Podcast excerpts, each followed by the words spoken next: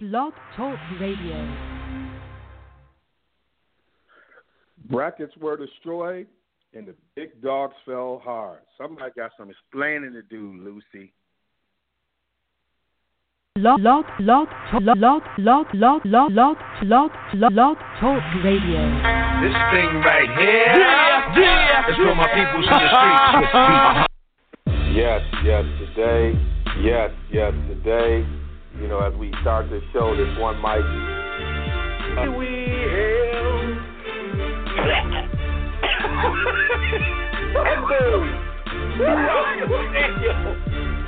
There is a pause throughout the stadium as this man sounds like he just coughs up a lung.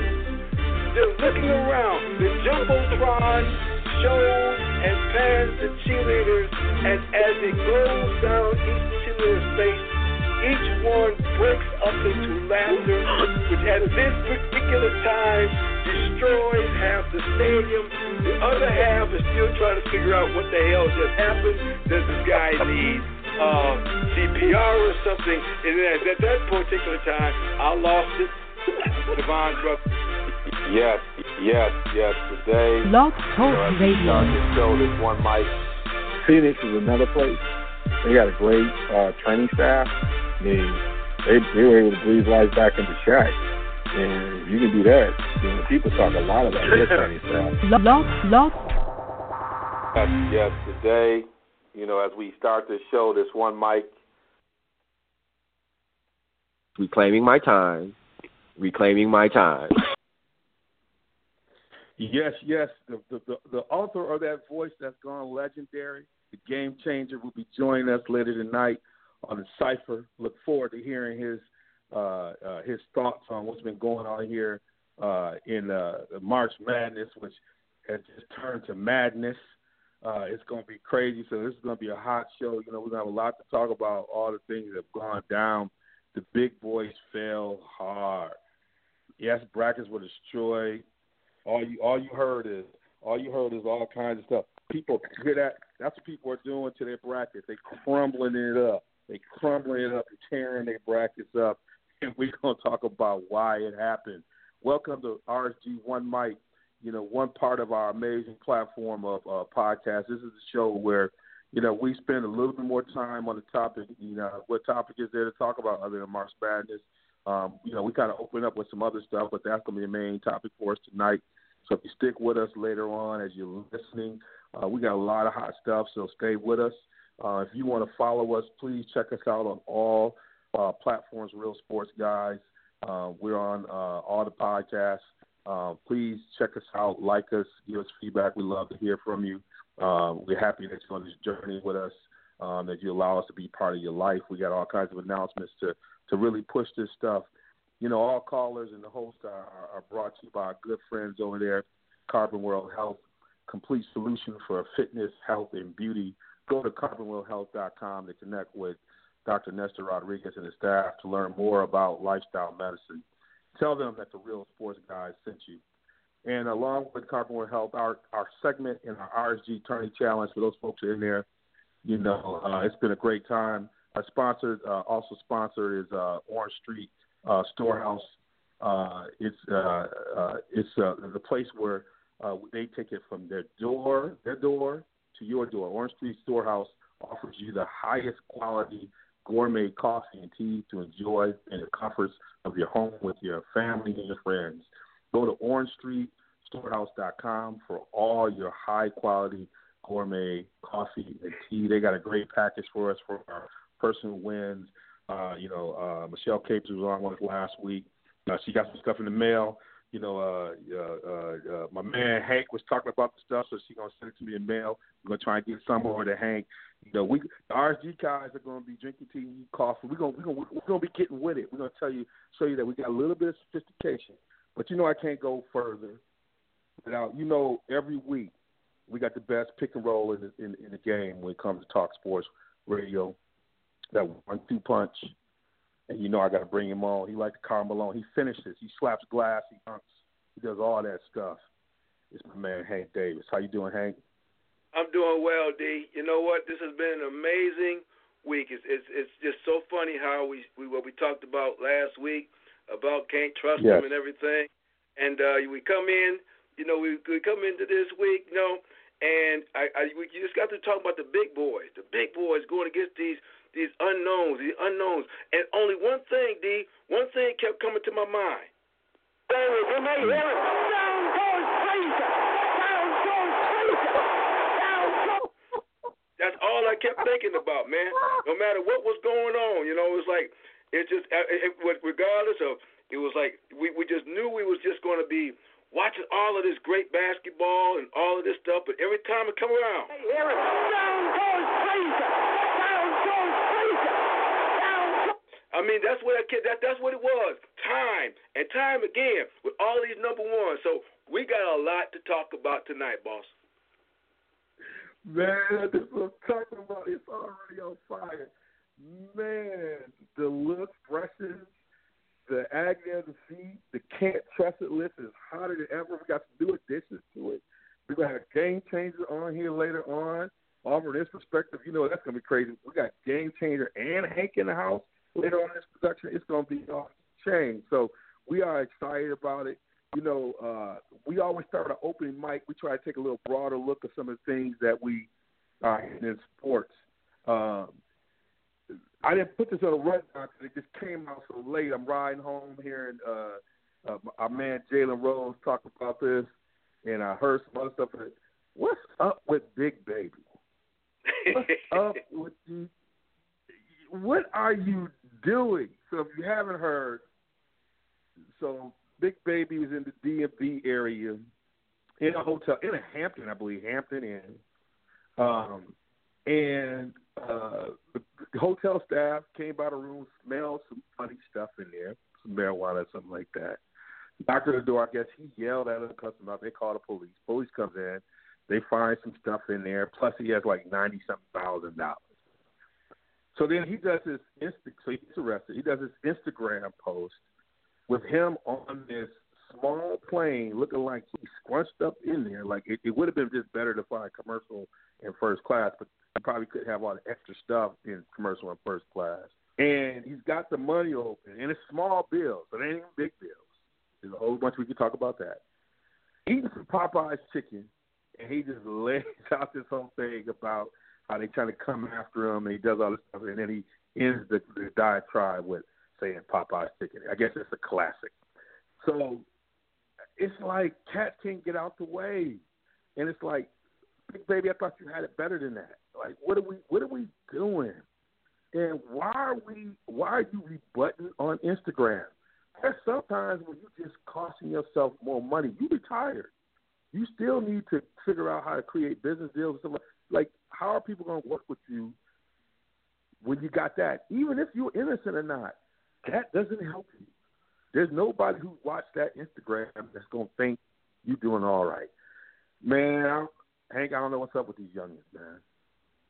You know what? I tell you, man, they they grow up too fast, and I know that might sound crazy. But how long Big Baby been out the league now? It can't be much a year or so because he was with uh what? He was with uh uh uh Los Angeles for a while. He moved around, Yeah. I think, but I think they picked him in Los Angeles. He was doing some stuff. So he ain't like he's been out that long. He ain't been out that long. Um, the league is changing. You know, his style of basketball is, is is a fleeting style. He's only 32 years old, and Yeah. unfortunately for some of these young cats, you know, they they don't take care of their money. They they they flamboyant because they're in the league. Next thing you know, they start doing some crazy stuff. And so make a little bit of change, and and, and the immaturity absolutely comes out. And this is what happens, you know. It's a story that's just oh so so oh so familiar, and it, it would be funny if it wasn't so sad. You know, now you're sitting Yeah. around here and you look like a big, a big idiot. So it's like, so, you know, what what what really is going on? Like you said, it, it would be funny, but at 32 years old, you know, you still got the rest of your life. You should be able to, you know, uh, parlay your NBA career into something that would be still more lucrative to you. But you go back to your old haunts, and yet they, and, and then there you are. You know, the the cash and the amount of um, um, uh, marijuana that they, they caught him with in the Instagram. All that stuff is just signs of immaturity.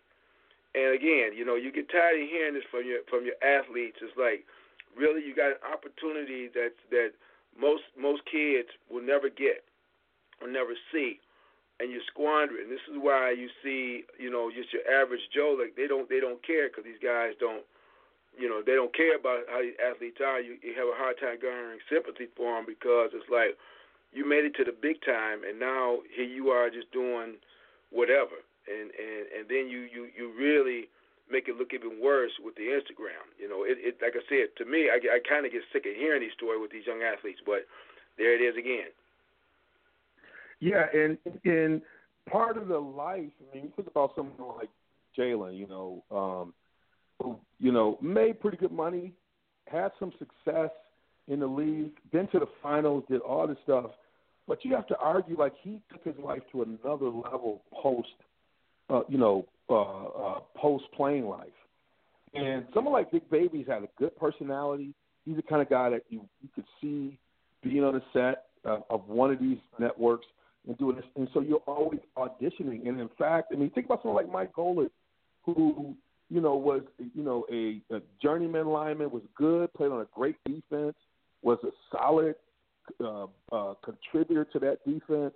You know, had a solid NFL career, but think think about where he's been now, post career, and the kind of opportunities and money and effort he's having post career, um, because he was preparing himself for that post career stuff and has an insight to the locker room and situations because he was there from a perspective of someone who played, started, but wasn't a star, but been around stars. I mean, so I think Big Baby is the kind of person that has that potential. And how much are you losing from an earning power standpoint on some short money when you had the potential to be making it the personality? It's a Big Baby. I mean, I can see right. you on a set of TNT or one of these places doing it. If you know what I'm saying. And so it's like not even thinking about how that's costing you opportunities for this instant moment of fame and opportunity that is not right. going to repay you. Exactly, exactly. And you know the thing about it that makes it look bad, if you have if you haven't had the opportunity just to look at the story, he's got a ledger, he's got he's got customers, you know. So he so this is something that you just this ain't no impulse. This ain't something that you've uh, decided to do overnight. You've got this thing so much planned out. And that's what's really unfortunate, you know, because it looked like you've been doing this now since you've been out of the league, and maybe even before. And whether you have or not, that speculation is there. And so a good prosecutor is going to try to hang you, if no for, for no other reason, it's because of your name. And as you just stated, this is this is um, you know, a high risk, high reward. But you know, the risk that he's taken, the the opportunity that he had to really, you know, again parlay himself into something else, like you said, like a Jalen Rose or even a Chris Webber, any of these other former athletes. You know, there's always room for them to call you to give your commentary. But now you've put yourself into a situation that any future earnings you had with the league, you're pretty much severed with this, and that's the sad thing about this. That's the sad thing about it. And so, you know, these are things that come up in the midst of our time. we post a rundown and come in, these things pop up, but they're in our window win, window of kind of the framework of things we talk about on Real Guys, the intersection between society, life, um, you know, particularly when it comes to some of these men of color who, you know, this is your opportunity. You are having an opportunity to have an impact on some of these young folks by what you do post game, post life and squandering when you have a platform. You're not like this cat, cats who don't have a platform. You know, you have a platform. You have people allowing you to get on. You know, even Jalen and Jacoby were saying that you know he's a regular on their uh, uh, on their podcast. So people are giving you space and time. They can't keep doing it. They, they can't have you taking their stuff down. And that line of work you chose when you got other opportunities. You ain't somebody hustling in the street that you got to do that. So it, there's a whole bunch of problems with this decision making problem. But that's part of what you said before about people growing up too fast. Not this is why I tell people where the social capital piece. We talk about developing policies for student athletes. it's not just about paying people. That's why I always argue with folks about. I think these students need to get resources, need to get resources, but resources without information, strategy, and understanding are just resources. And I'm not just saying that for athletes. When you when you are a first generation college student where you didn't talk about these things at your dinner table, you know, you know, I, I got a lot of years of higher education. These are things that I'm learning. And, you know, it, it, it's it's it's about getting out of poverty, getting out of of of, of, of economic circumstances that um, that is more about information than resources. Because resources and all this stuff without information and strategy is just something that's going to be messed up. And right. that's the thing that people have to understand. We we need to be understanding policies need to talk about building capacity in people's social capital. That's how these policies need to be developed. Because without that, then people make decisions all like this stuff. Because they, they don't they don't understand they really don't understand the game. Right. So we'll move on. There's a couple of things I want to hit. Uh, so I might freestyle a little bit because I know we put some stuff in the rundown, but this kind of got me going in a couple of different directions. But let's talk a little bit about NFL, and you and I'll get into this much deeper here in the next couple of weeks as we get closer to the draft, start breaking some things down. But some moves have been made lately, and so one of the things that was made is the Jets moved up um, to try to position themselves to get. You know, and reports are that they're comfortable with at least three of the quarterbacks at the top of the draft. They're hoping they'll be able to get that quarterback they're looking for. Um, in your opinion, was this the right move? Do you foresee somebody probably moving into that second spot? Um, you know, this is an organization along with Cleveland that is trying to turn the corner. You know, what, what were you thinking about when you heard about this move about the Jets moving up? Listen, with the Jets, they have not had the best of luck with quarterbacks. You know, you could almost argue that they haven't had a good quarterback since Joe Namath. Um, that's that's being a little facetious, but if you want to throw uh, uh, uh, Sanchez in there, or or or Todd, or any of those other ones, but it hasn't netted the, the the Jets anything. Anything. What one thing we know about the NFL is this: if nothing else, it's a copycat league. There's two quarterbacks at the top of that draft. If you think about if you if you listen to the experts, your Sam Darnold's, your Baker Mayfields, that you're hoping can be uh, franchise changing quarterbacks. And so with what with the rest of what the Jets they got, they got off to a pretty slow start. Then they started to pick it up a little bit. But um, this is what you're seeing teams do now, D. It's like when they look up and they again, this conversation we had last week. You look at it when you're seeing what you have with teams that's making it to the Super Bowl or the teams that made a push. Okay, uh, when and you look at more or less at the at the at the Rams with Jared Goff, you're looking at Philadelphia with Carson Wentz, also with the backup quarterbacks. But those guys got those teams in positions in about two years. I see the Jets seeing that, and I see uh, Cleveland trying to do the same thing. It's a it's a gamble right now. We're just going to have to pay attention. I, I don't think that when you, when you're looking at you've got quarterbacks now that uh, that that's coming out of college in Baker Mayfield that's that's a senior. Uh, Sam Darnold right now, who to me is questionable, but even a young man that they're talking about out in Wyoming, that's supposed to be pro ready. These teams aren't going to risk it because they want to try to get a win now. They want to get their franchise quarterback in play and, and, and move as quickly as possible. And I think what you saw with the Jacksonville's and with again with Minnesota and what you saw with Philadelphia and the and the Rams, that this is this is the move they're making. They're not going to sit there and try to do the Tom Brady. They're not trying to take the Tom Brady route. You know, um, you have some experts saying that this quarterback class could be potentially as good as the one back in '83 when you had Kelly and Marino. That stands to read. That that still remains to be seen. But they to me it's rather expensive on a crapshoot. It, it always is to me. They're giving up two picks uh, to move up in the round, but um, um, for the Jets, a team that's really not had a whole lot to to cheer about. Um, uh, I, I, I, I, I guess if you ask the question, is it is it is it the right move or not? We'll wait. We'll see. You know, where they are and where they are in the division, it's the best time as any to try to make that move. Tom Brady, you know, in his latter, latter years, they might as well go ahead and try to get their franchise quarterback now. Yeah, so they, they basically swapped with Indianapolis um, and uh, gave up, I think, three second rounders. Um, you know, I think they were competitive. They had that run with Chad Pennington. Um, uh, they had Testaverde.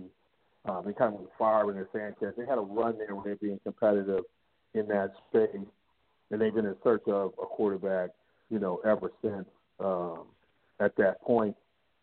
You can argue, you know, the three second round draft choices, you know, might not be as bad if they get the right player, you know, uh, at that spot. Um, you know, there's potential of someone moving up there towards two um, at that point, and so you know you got to watch for it. But you know, if they're okay with one of those three quarterbacks, you know, um, you know, you, you know, uh, can't you know spare money. Uh, you know, definitely uh, doesn't help you if you if you if you first get suspended. If you're not going to be someone who's actually going to get out there and try and make some moves, then you know you're going to uh, you know, lose out on some opportunities. And I think after looking at what happened with Wentz and some of these guys, these young guys, even Jared Goff, you know, when you get uh, the coaching right, coaching around some of these players and what they're seeing some of the success in the formula with with some of this stuff, um, you know, I think you're seeing people understand, you know, that you know they can they can they can take a chance. But but part of it is coming down to having the right support system around, um, you know, these you know these players you can't just, um, you know, um, you know, try to just make these moves without having the right support systems. You got to have a plan. It's more than just the players. You got you have a plan for them. Um, I think the teams that have been successful have real clear plans, and their plans are long term. They're not short term. You know, even in the case of Wentz and some of these guys, these are these are these are developing offenses to allow them to be successful right away, but it's still developmental in that process, and they're expanding, adding more on, depending on where they're at, you know, as they go. Uh, and and so you know, I'm always saying, well, you know, if you don't have a plan, then you can you can be as cool as you want to be. You can be as aggressive as you want to be. You, you're just Cleveland. You're just Cleveland. So um, So then we got we're talking about like the favorite move, but the most interesting move is Case Keenum goes to Denver. Elway, who is one of probably one of the greatest quarterbacks ever, and ironically had trouble finding his quarterback. Um, and finally gets Case Keenum, talks about this is the person they want to do, and then calls him the wrong name when he introduces him. Elway just can't get a break. Elway is like the football version right now of Vita it's like he started out hot, you know, but now he's back. You know, people question his moves. I, I think Elway's a smart guy, but uh, it, it, it makes me question. But I still think that's a good move for Denver. Are there any moves that you've seen here around this time that that that that make you you know feel good? Like okay, this team is really getting their act together. You know what? When I think about this, you know, Case Keenum is he a product of the the environment, or is he still a journeyman quarterback? Um, when I think about this move, because we talked about this a little bit last week as well, you know, and you're right about John Elway. It's, it's clear to me that he is really uh, living on uh, the, the the fumes of what was once Peyton Manning. Okay? That team won with an incredible defense in Peyton Manning's name. And he really hasn't done a good job of really identifying his next quarterback. All right? And that's a problem. Now he goes and gets Case Keenum, and that seems like an easy fix, and they can always say, "Oh well, you know, he got them within a game of the Super Bowl." But see, everybody when Case Keenum came into to play, the people so they they they quickly forget how you know they had wrote the Minnesota Vikings off once Bradford got hurt. They were like, well, that season's over. That team would be great if they had a quarterback. So now he's going to a new team. He's he's done what a lot of these quarterbacks do, a lot of these backups do. He's parlayed uh, uh, a handful of games into a big contract with another team. It remains to be seen. I got to say this though, and I don't know if they'll ever do it at Denver. But if Case Keenum uh, crashes and burns, when are they going to start looking at John Elway and say, "Look, you really haven't done. You you you you you, you took over a team with a decent defense, you know, uh, and and and and with with Peyton Manning, you turned that into a Super Bowl against an immature Carolina team, and now all of a sudden, what have you? That we said last week. What have you done for me lately? Mm-hmm. What have mm-hmm. you done for me lately? This I, I think that if he crashes and burns, you got to start looking at Elway because he he has not done a good job. Look look at that resume of quarterbacks that's come after after Manning. All right, you could probably get you, me, and Game Changer, and we'll probably make it look better than what he's got right now. Think about it. None of those quarterbacks have worked out. We laughed about this on on one of our shows a, a couple of years ago. The quarterback from uh, Trevor Siemian, right? and, yep. and the young man from um uh from from what I say from not Kansas, Kansas State, uh but yep. uh Memphis, Memphis. Just not good. Just not good. You know, not even worth mentioning the name right now. You know, we ain't we ain't got time for all of that. But the point is, he has not done a good job with the quarterback position position there. And it's got watching that. Yeah, I think I think you know, and they're not presenting him with the same defense. Talib is gone. We got some other top defensive players. So you don't know. I mean, defense is going to be decent, but you don't know if it's the same defense. Um, right. They haven't established. You know, they had that running game going. They got to have a running game with them. There's still a lot of question marks um, about where they are offensively. I, I think mm-hmm. there's some work for them to to um, uh, do here. But I think you know he, you know, th- this is a key move for him because he, you know, I mean, I think you're right ahead. This is a key move for him, and if he doesn't nail this, there's going to be a lot of questions. Right. I think you, you're right on. There's going to be a lot of questions for him um, on, you know, whether or not, you know, he he he's who we thought he was, and I think that's going to be, um, you know, one of the challenges. And I think he's a smart guy, but sometimes you outthink the room. Um, sometimes smart guys like that can outthink the room. You know, I don't know how much say his football guys have in, you know, the professional um, scouts and the people have because you know, you know, he's a great. He was a coach in the field, right? And so, so he knows football, but there's something about being a professional scout. There's a objectivity you have. There's a distance you put on yourself and I don't know to what that how that dynamic is playing when it comes to some of these offensive players. Where I think on defense, I think he's a little bit more open to listening probably to the team, and they've had a lot of success on acquiring defensive guys.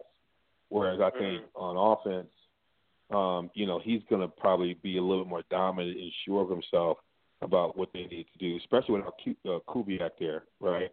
Um, right. To be able to uh, help manage that process, right? And so I think that's part of the challenge that he's going to have to have. And you know, and when you're the president, there's a whole bunch of things you got to do, including personnel. So, to what extent do you get to the point where you get somebody who just lead that and who can consult you, and you set the vision for the organization? So, there's a lot of that stuff that has to be decided that takes reflection and takes your you got to take your ego out of the way for you to get to where you want. Um, you get through that, I mean, it wasn't hard to make decisions with the championship level defense they had before. You know, you can put a hurt back, take Manning in there, for nine touchdowns in the Super Bowl. So now you got a defense that might not be quite at the top. You got a division that's getting stronger. Um, right. You know, you're not going to just be dominating that division w- with some quarterbacks who can play. So you know, even though Kansas City is a young quarterback, he can sling it around. Um, and now you got Gruden out there running things in Oakland. Um, and you, so I think there's the gap is closing. Plus, you got all the other stuff happening all over the, a, the AFC um, that are going to be challenges to Denver. So I mean, you're right. This is this is a critical year for Elway to demonstrate that they're bouncing back. Do they have to win a Super Bowl? No, but they got to be highly competitive. They got to be in the top four in the AFC. You know, that's That's right. probably where you know he was expected to be. Um, so that's something he's gonna have to, you know, kind of work through. Um, there's been a lot of chatter, man, in the NBA. I've been noticing. I was caught this other day. I kind of put them up. I look because I looked in the standings. We were talking. I'm like, man, Portland is up there in the West, and you know, I'm, I'm a Dame Dollar fan, and I like them the, where Portland's going, and and there was a lot of debate about whether or not I was listening to a conversation with their play-by-play analyst on whether or not they are for real out west. But I, I like them. I mean, they they battled Golden State as much as they could in last year's playoffs. They got a lot of swagger, you know, and they got some. They got a really strong backcourt, and they, you know, they got, um, uh, you know, a, a, a, a good young big man uh, up front, and they got some. They got some talent across that roster. Um, what do you think about the Trailblazers? And this might be something we might even want to, you know, ask Game Changer, with our team NBA analyst, uh, when he gets on before we get into the the college basketball. But um, you know, they've been talking about teams like Toronto and Port, but Portland never comes up with the conversation, even though they're always hanging around. Have you had a chance to even check them out? I have, but you know, we talked about them a couple of years ago when they made that. Yeah. When they when they really was, uh, they pushed Golden State when Golden State had, had set the uh, single season uh, winning record, uh, most games won that uh, Portland really pushed them, and people would wonder. We, we were having a conversation: is is this the next team to keep your eye on? A lot of talent on that young team, and now they're starting to they're starting to come around a little bit. I think it was a little bit disappointing last year. I think without I think I for one was expecting a little bit more from them, but where they are right now uh, in the West, it shouldn't be no surprise. You know, they had talent on that team. They need to develop it. They did a good job there. And as you said, you got a nice big man in there. The problem that I have though, D, is I've become very, very, very skeptical of the regular season. You know, um, yeah. especially with these teams. Uh, now you can we could always make the argument right now with the injuries that's happened, that's fallen on Golden State, and just how well Houston has played in the West.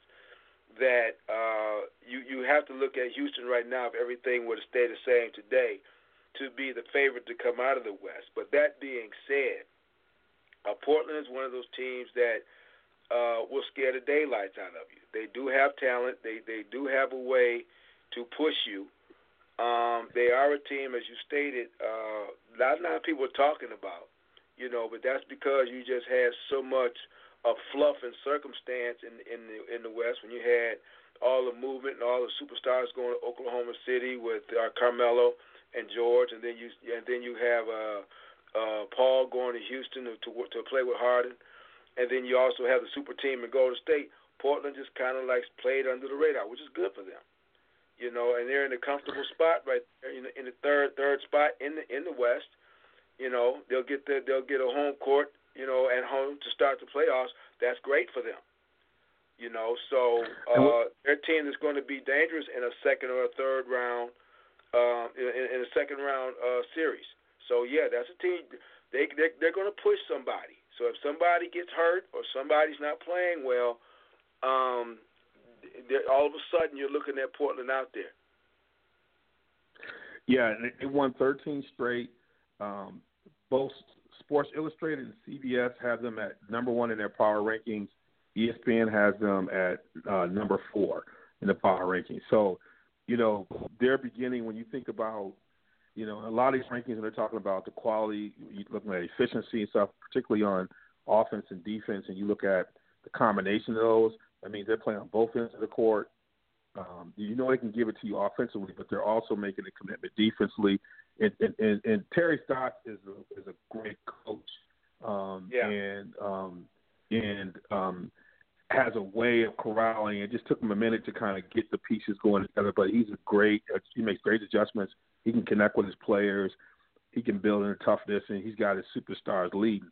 So, you know, I, I think you're you're hitting it right on the head. That you know this this is a team. You know, you have to. You know, one of the early things I was looking at Golden State about whether or not they could run. I was looking at kind of that uh, that overall efficiency between defense and offense. And when I noticed, you know, that they were, you know, they were getting a lot of pub for being a top offensive team, but when you look at their defensive numbers um, and you look at the efficiency rating where they're ranked in the league, I'm like, this team is doing on both ends. Um, and sometimes people got um, consumed with um, Curry and the three point shots, but they were defending players. And so when I when you start seeing this stuff, I start looking at things like that. And Portland is getting stops, um, and they got you know you know Daniel McCollum should be really good defenders. They're good athletes. They can pick it up at, at the, uh, in the backcourt. They always got some bigs. They got some some folks who can nourish and those cats who can do it on the back end. So they got some people coming off the bench and, and, and give it to them. And the same way we've seen in Toronto, that style of play that's consistent, and is that something that could travel? The biggest thing what you said about the playoffs is that you got to be able to can you make adjustments when somebody can put against your best stuff. And when you go up against Golden State, you know, you know they're going to come at you with the Belichick approach. They're going to try and stop the top things you do and make you go to be uncomfortable. And can you still win when you got to be uncomfortable, or can you break your will to stay within the way you play the game? That's where teams like Toronto and Portland um, have to go to in a seven-game series, where teams like the Celtics and Cleveland and you know, even OKC and and and, uh, and uh, Golden State and Houston, some of those players have been in things where they got to make adjustments and go to Plan B and C and still get wins. And I think that's where you have to. When somebody knows they're going to be playing you for the next week, ten days, can you get four when they know you got to? go They know where you're going, and you still can get yours. Right. You got somebody like Dame and those guys; those guys can get theirs. But can they stop people? Can they st- take away? That's the things you're going to find out if they're trying to go to the next level. Uh, with that, so I'm feeling good about this, man. We're rolling on some of this NBA talk, uh, but you, y'all know what today is all about, and so you know we're going to uh, you know take a little interlude, and when we come back, we're going to start teasing, and at some point the game changer will be joining us. You listen to RSG one mic with Hank and Devon. Thank you for getting here, being here with us. Uh, we're going to take it to the next level. Take a break.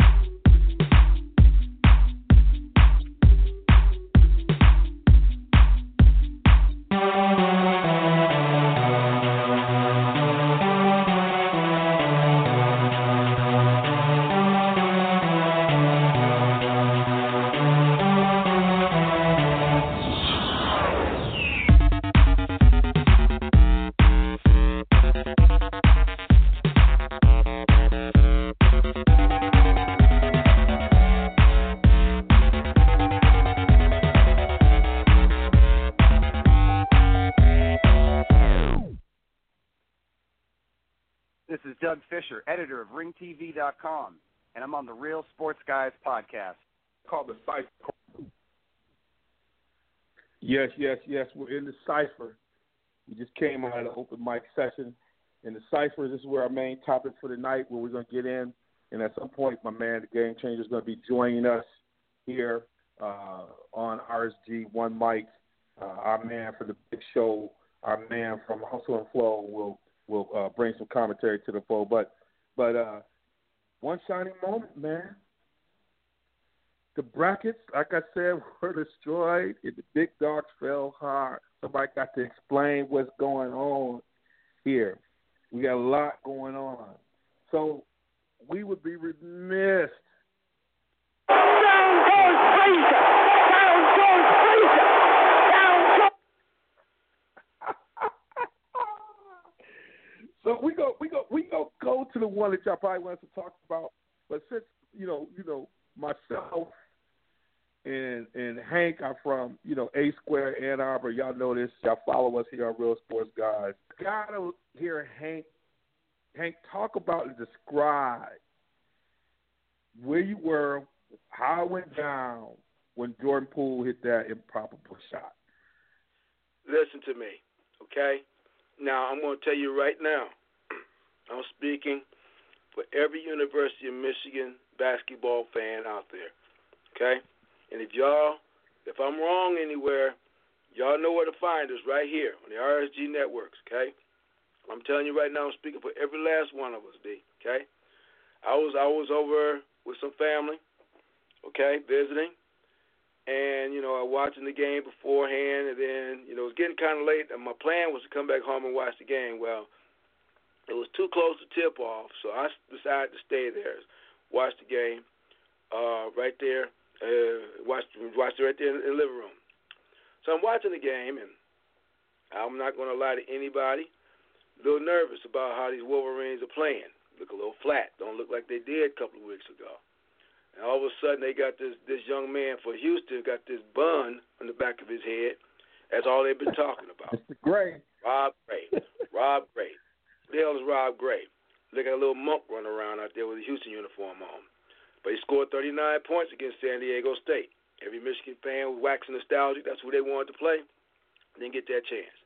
So here we go. Start the game. Don't even win the tip. Don't even win the tip. Okay?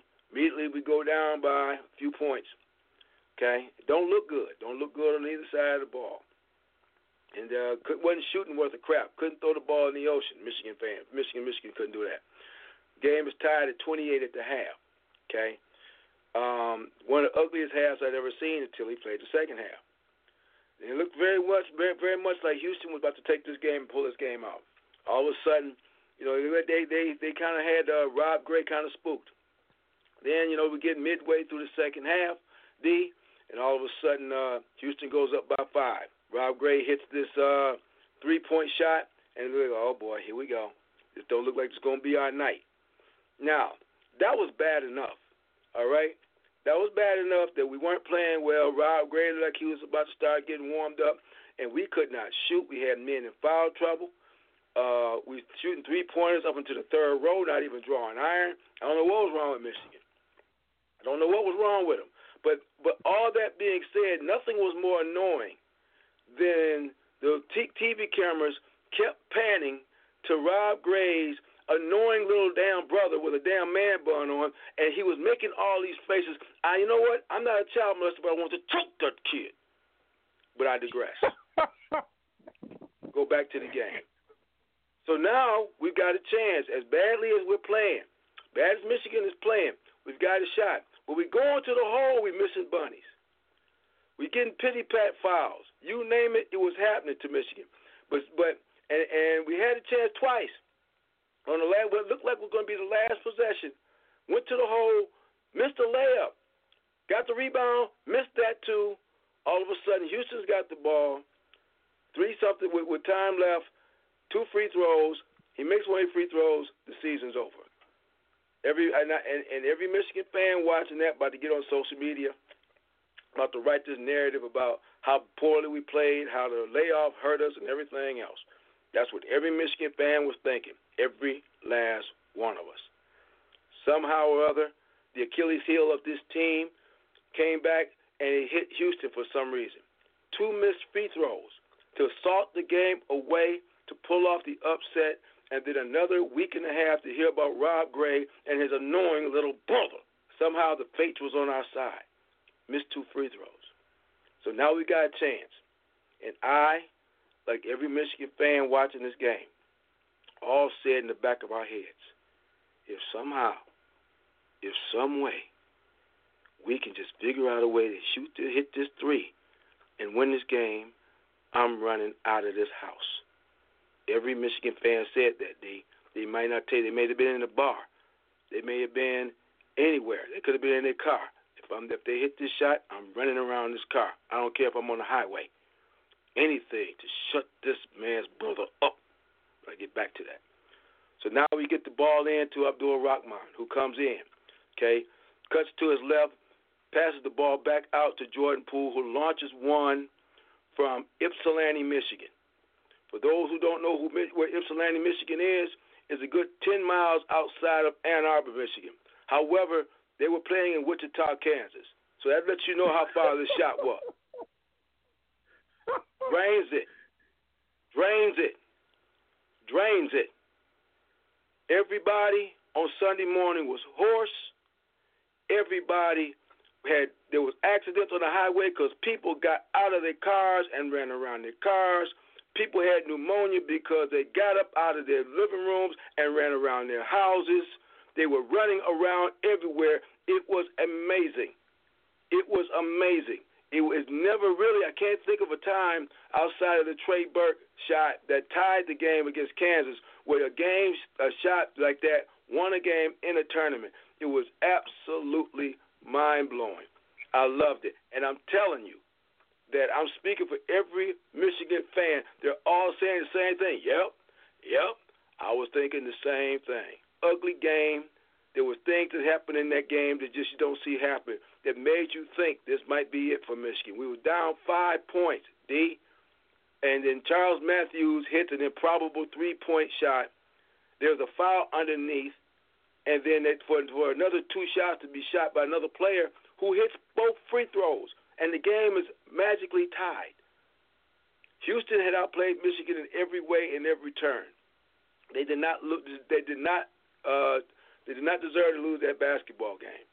But somehow, some way, the basketball guys were smiling on the maize and blue that night, and they turned what was ugly into a thing of beauty. Man, when you said uh, what, uh, every Michigan fan said every hit the shot go right, I was sitting at the bar still. I ran to the back of the bar. You playing? Yes, yes.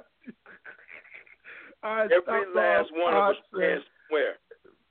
I, I stopped. I, I could not. I could not believe it.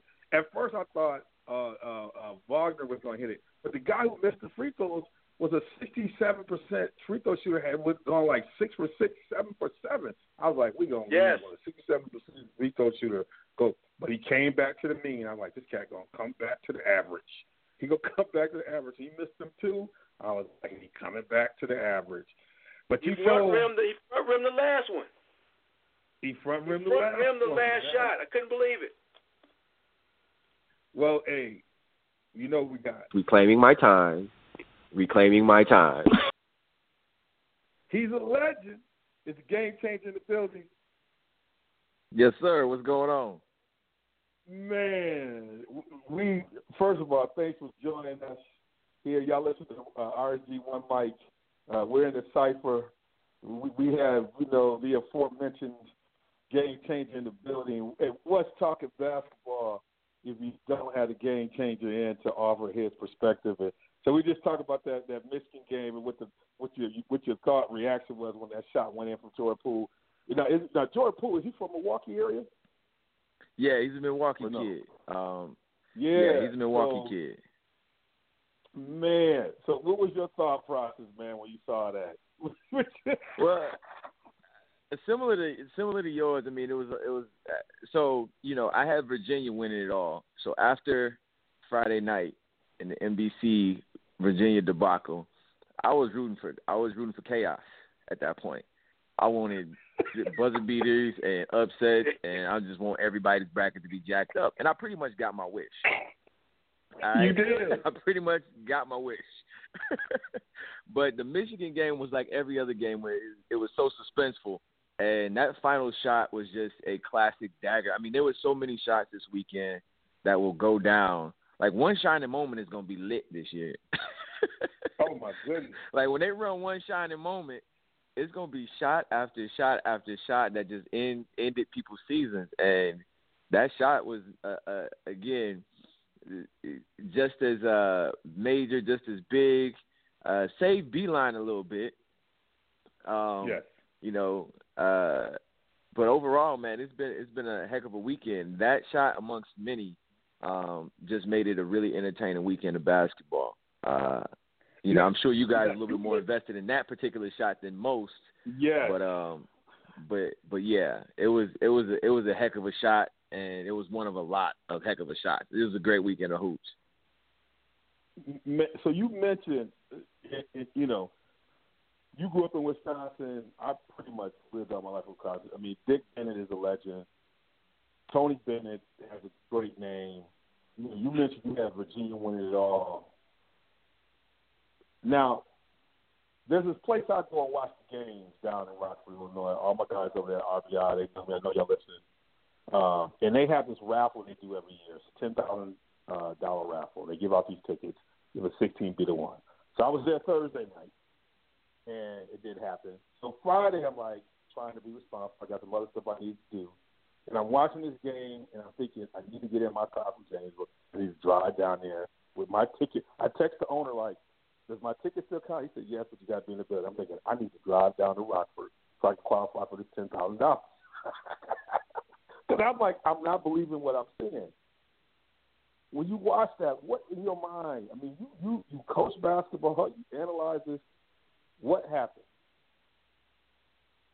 So what happened? There's there's a, there's a, there's a phenomenon in basketball, and, and some people call it momentum, whatever you want to call it. When you let a team that thinks that they can beat you start believing that they can beat you, no matter who you are or who they are, once they believe that they can beat you, once they move from thinking they can beat you to believing that they can beat you, you got a problem.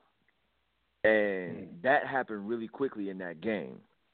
Now, uh, just from a tactical standpoint, UMBC's quickness gave Virginia fits.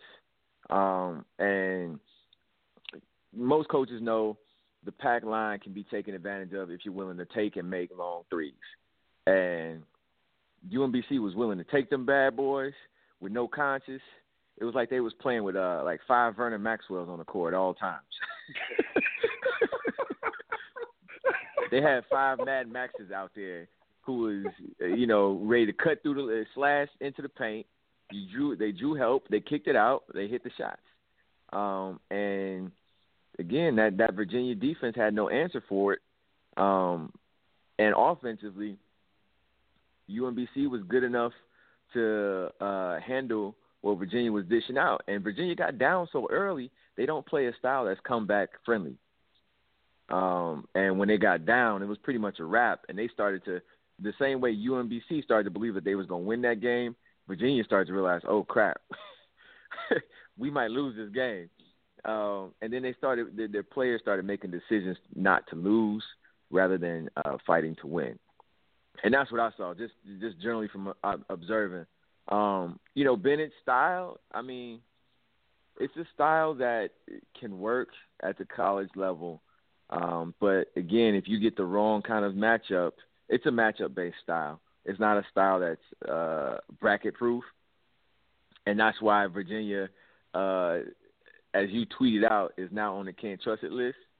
Um, because they uh that style is not bracket proof. It's not it's not bracket proof.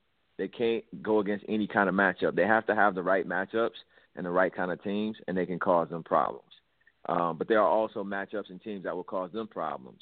Um, UMBC is good, um, and they proved it last night um, in their game against Kansas State, which they very well could have won that game as well.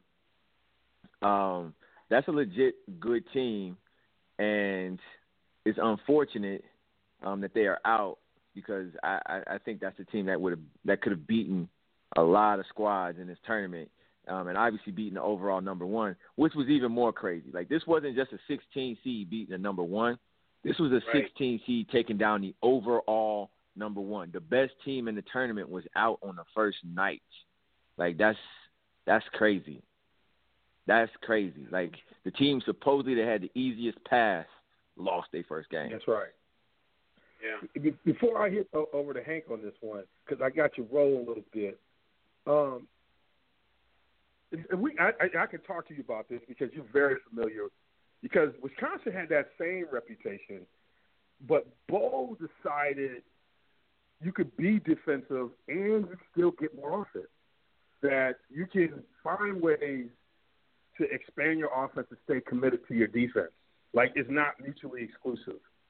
Can Tony Bennett do that? Because it seems like yeah, I agree with the defense you need to play and all that stuff, but he can he can add more offense in. He could.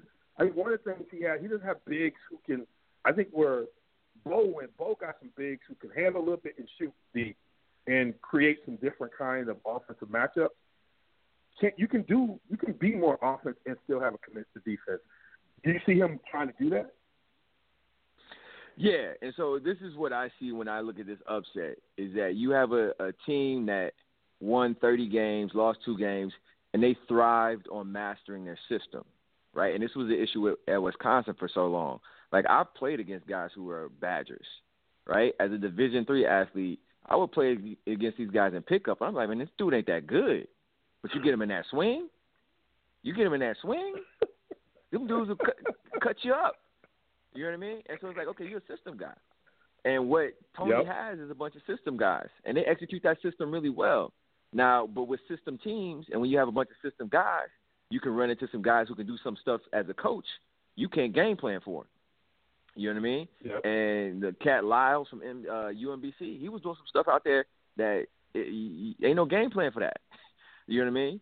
And that's that's that factor in the tournament when you run into pros and studs and that hot-handed guard that they do stuff that you can't, you just can't scheme. There's nothing as a coach you can do. Like he's hitting shots.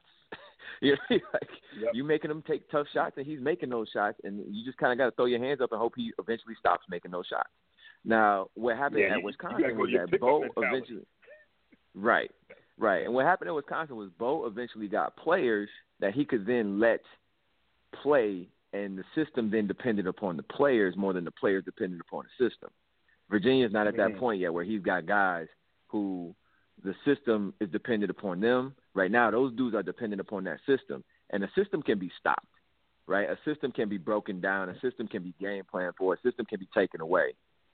Great players can't you can't take away great players.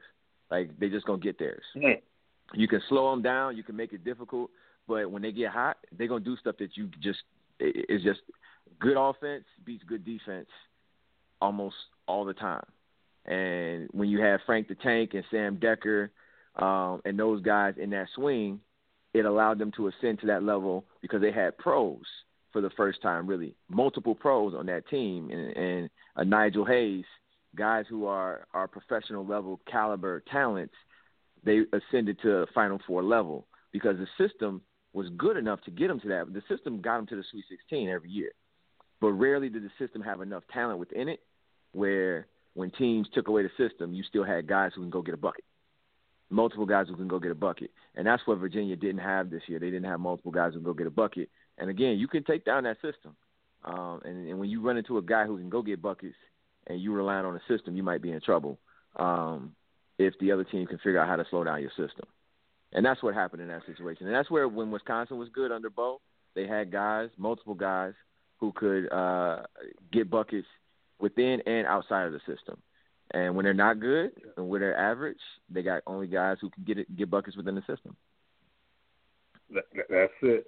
That's why they call it the game changer, y'all. Y'all get these hot takes up in here on RSG One Mic. Hank, I know you've been playing Down Goes Frazier all night. And we, I know you're talking about this game. When you watch Virginia, we watched the game. It was a beatdown. It wasn't a buzzer beater, heartbreak hotel. It was like you took the first punch and you took the second punch and you out what was it like when you were watching the Virginia game?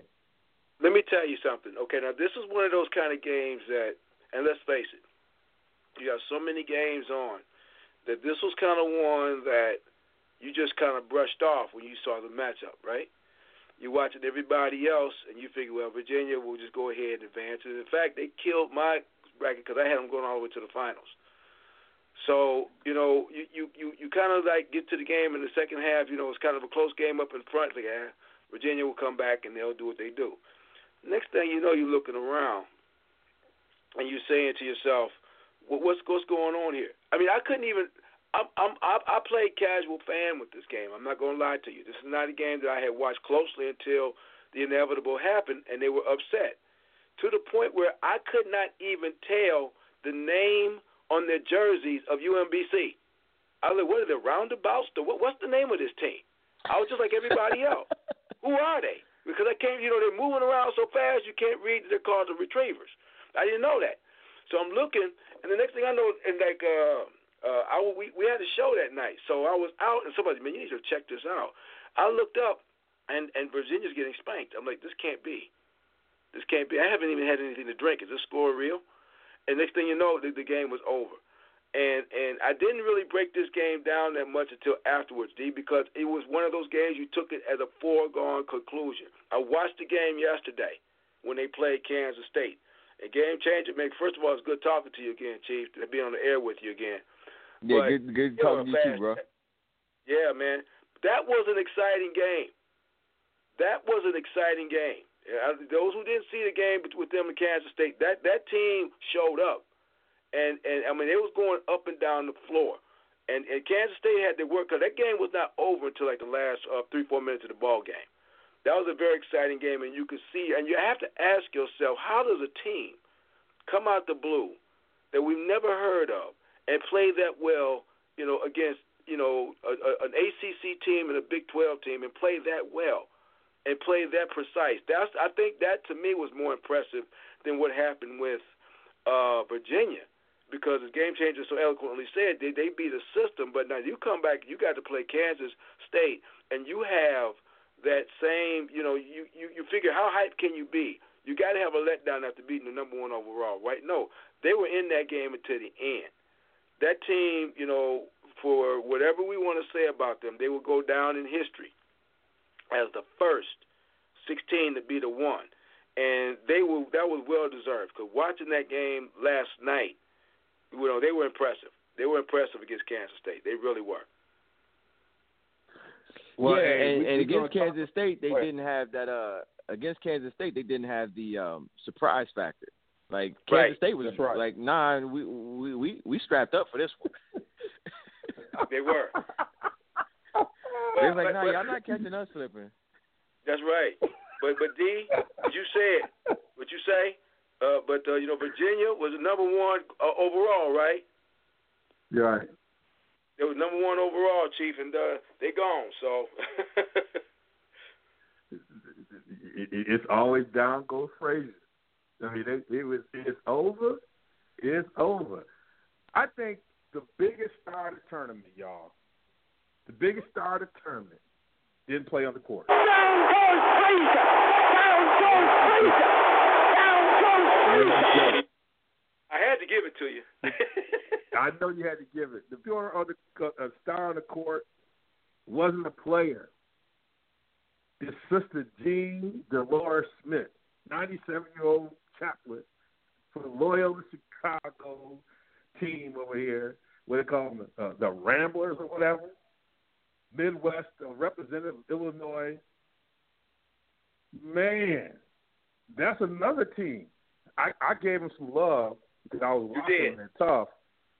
But man, I just that whole that whole energy that's there is incredible. But you know, I I I know you're familiar with uh, the, the the the Illinois world of hoop and basketball game changer, but I mean Loyola Chicago, it was making some buzz, but man, them kids, and then you got sisters out there. I mean, you got the high order over you too. You know, it's a lot, lot coming out. And to think that's the only team. I think that was the only team in the postseason tournament coming out of Illinois. So they basically repping.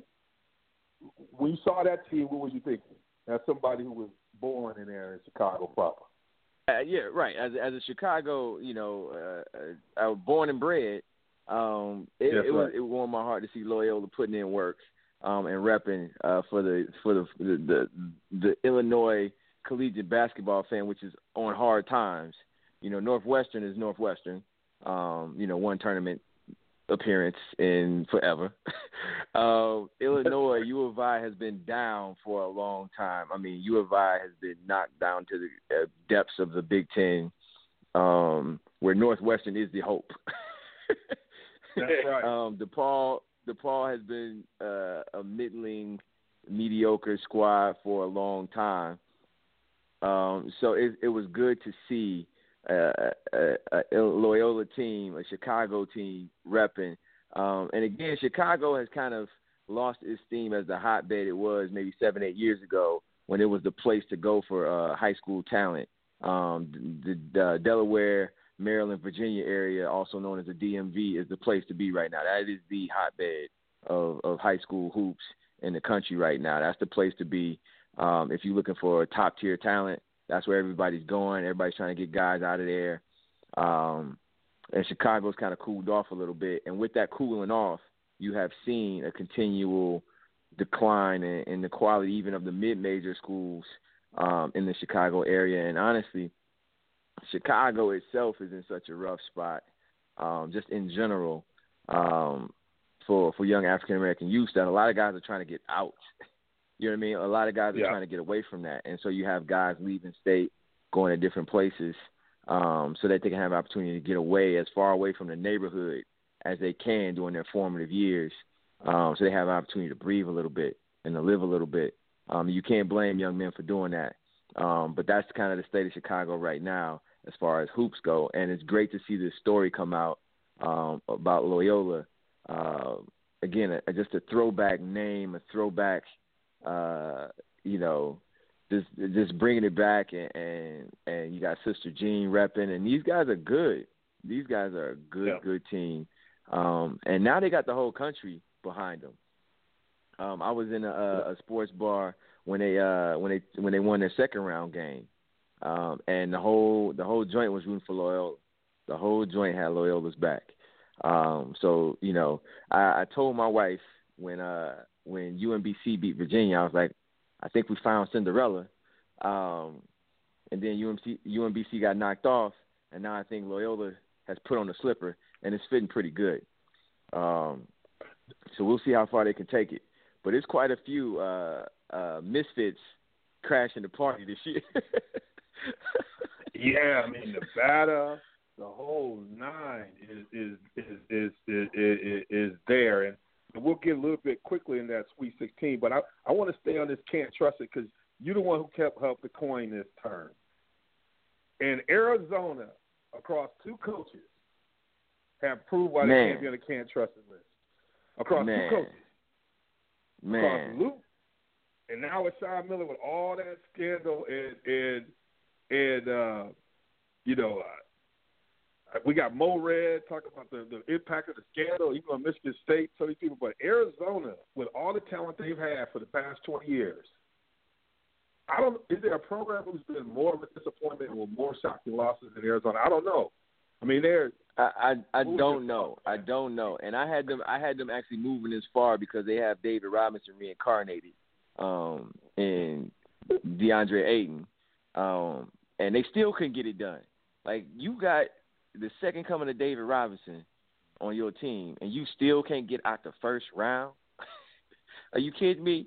That yeah, they gonna stay on the can't trust list. Like they are they are serving a death penalty like they are they are they are in the hole. They are solitary confinement, twenty four hour lockdown. Like they they they stuck. They stuck, yo. Like there's no way there's no way that they are coming off that list for a long time. If they couldn't get out the first round with this squad, man, yeah, they they they definitely on the can't trust it list. Um, you know, Roy Williams gonna come out. Roy Williams had the nerve to come out, who is a a a, a, a frequent flyer in the can't trust it. Um, uh, he's a frequent visitor to the can't trust it uh, facility. Um, he gonna come out talking. Well, we're 32 and 0 in the first round. What about the second round, Roy? What about second round? How about that? Can y'all get out the second round? Um, I mean, he does have a national championship, so you know you can't be too mad at him. But he'll never win it when I pick him. never, man, he'll never win it when I pick him. never. Oh man, I mean- yeah, man. It's it's, it's some cats are uh, jumping into the can't trust it uh, on the can't trust it list uh, for sure. But uh, right now, Permanent. Virginia's holding that top spot. Arizona's hanging in there. Um, yeah, it's gonna be a minute. It's gonna be a minute for. Hey, what's Look, your reaction? you know I can't wait. We talked about this guy, huh? Go ahead. Go ahead, say what you gonna say. I said, you know I can't wait. You know I can't wait to talk about this K trusted list. Okay? Yes. Now you yes. did. You talked about Arizona. That was your K trusted with and, and uh, all the scandal. And here's the thing about this game change you didn't bring up. Shortly after losing that game, your boy and another player said, "Oh, we going pro. We done." I mean, I mean, the, the, the players are still sitting on. They're stunned, shocked they lost. These guys announced it while they're still in the locker room. We ain't gonna be back next year anyway. So, you know, y'all gonna stay on that list at least for another four years. So, I mean, that's the crazy thing about that. But I got I got to pump the brakes, back it up, and go back out here to the Midwest. D, you know it. We talked about it. I texted you on it. I got to go. You got Yes, you you got to give me some room now. I'm, I got I'm, I'm loosening go up my shoulders right for this now. one. We, we we gonna go to the corner on you. We gonna go to the corner. Man, Let's come on, right because I'm ready. I'm loose on this one. What did I tell you about Tom Izzo? I told you. This is three years after he he he has hit the trifecta with this year. Okay, three years in a row being knocked out in the second round. This one got to be. This one's got to trump them all. He had Barack Obama pick Michigan State to win the national championship this year. Okay? This was supposed to be Tom Izzo's best team talent wise. They played their games in Detroit against a play in team. A play in team. Okay? They played against the ghosts of Jim Boeheim and the Syracuse Orange Men at the crib. Okay? At the crib. I can't wait to do this. And what happened?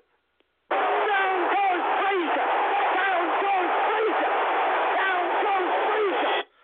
I could not believe it. And they didn't score 60 points. There's something wrong. There's something amiss. And you can't trust them. All right? You can't trust them. I know everybody, I know all the state fans like, oh, you're just a Michigan slappy. Check the tape. Check the tape. Check the check the data, as they say. This is this is a problem. Game changer. Oh, I I want to listen to your expertise. How can you have the legendary the legend that is Tom Izzo? Okay, you have a team that a lot of people have picked as the preseason number one. They they underachieved all year. I think this is another another one of those system issues that we talked about. There was no excuse for them to lose that game against uh, Syracuse the other day. Yeah, there was no issue, and this is this goes back to one of my theories about getting out coached. Um, and Izzo got out coached. I mean, when you have more talent um, and you lose a game, you got out coached. Uh, and Boeheim got him.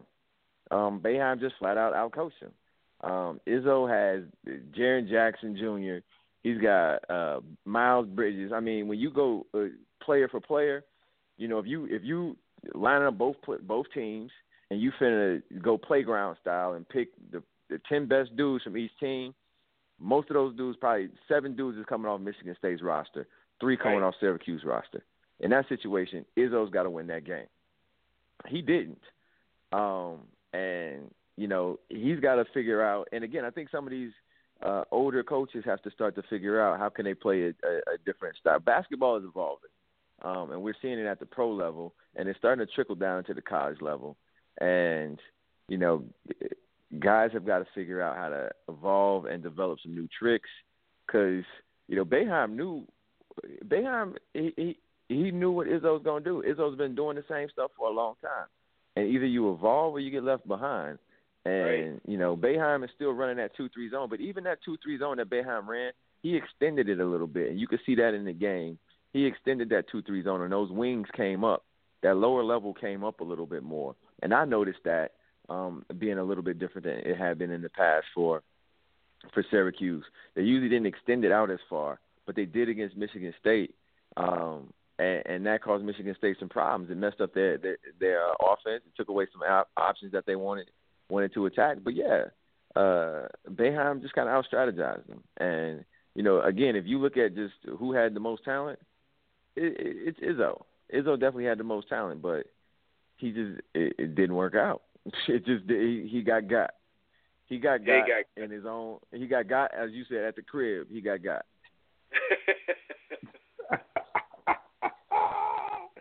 it, it and he sent me a text, man. And the text was just right on. I couldn't even I couldn't even really send him that back. I said, Hank done nailed this thing out the gate. Um, and you're right. He sneakily he sneaking he got on the can't trust list when you look at the last three years. I mean, he's been able to kind of stay out of the criticism, but with all the stuff that just happened at Michigan State, everything else, and not winning um, these past three years, it's going to be interesting. I mean, particularly when you look at even in that state with with uh, Michigan winning the Big Ten tournament two years in a row. So it's going to be interesting to see how things happen um, with all this. With you know, with you know, he's pretty much Izzo was pretty much gold in Michigan. You know, pretty much even though we're getting some players that had Flint and Saginaw on lockdown. Um, it's going to be interesting to see how this thing evolves, and, and particularly losing in your own backyard in Detroit. So we got to kind of get at that. When we come back, teams or players that blew away in that first weekend, we talked about a couple of them, and then we with all these blue bloods losing, who's unreliable? Who who who is not on the can't trust it list? Is Jay Wright unreliable? We gotta all. we gotta explore this. We got the game changer, we got Hank. This is D. Wills on RSG One Mic.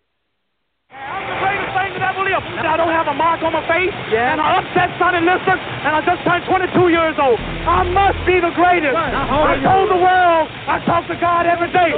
If God's with me, can't nobody be against me. Sonny, I shut up the uh, world. I know God. I know the real God. Cassius, wait a minute, wait a minute, Cassius. I am the king of the world. Hold it, hold it, hold I'm it. pretty. Hold it, you're not that pretty. I'm a bad man. Wait.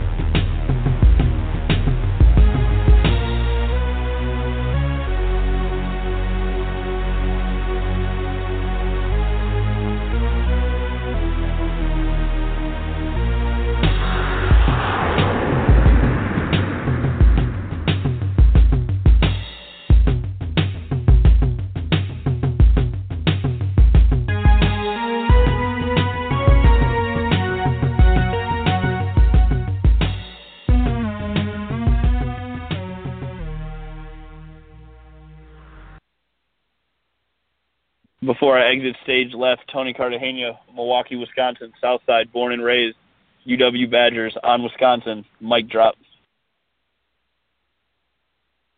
Call call the call, call the call, call, call the cipher.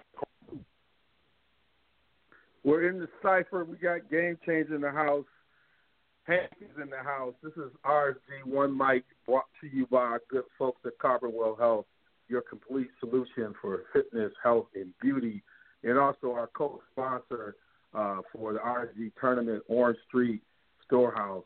You know where you can get your gourmet coffee and tea, the highest quality. Go to orangestreetstorehouse.com and let them know that the Real Sports Guys sent you.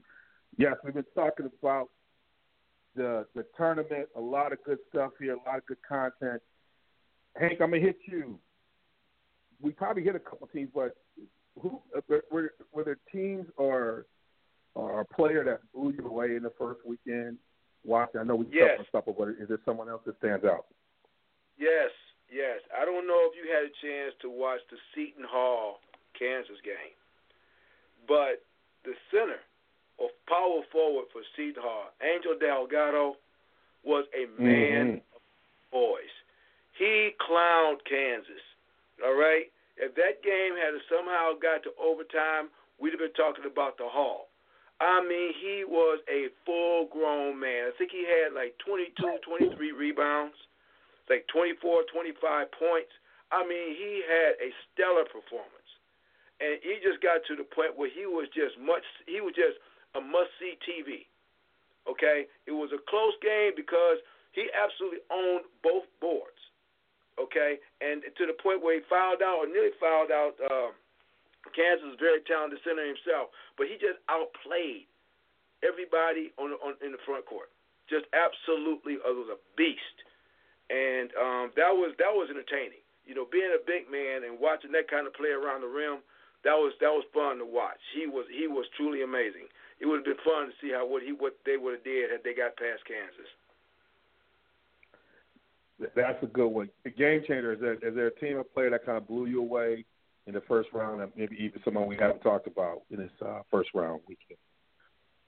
So I'm gonna take a different approach to this. There's not a team or a player per mm-hmm. se that I feel like uh, there were some great performances, but what I feel like this tournament, and as we get into these later rounds of the tournament, uh, we're gonna start to see there isn't there isn't that like star power with this tournament, and that's why going into this tournament, I was kind of like, man, I don't know how this is gonna go.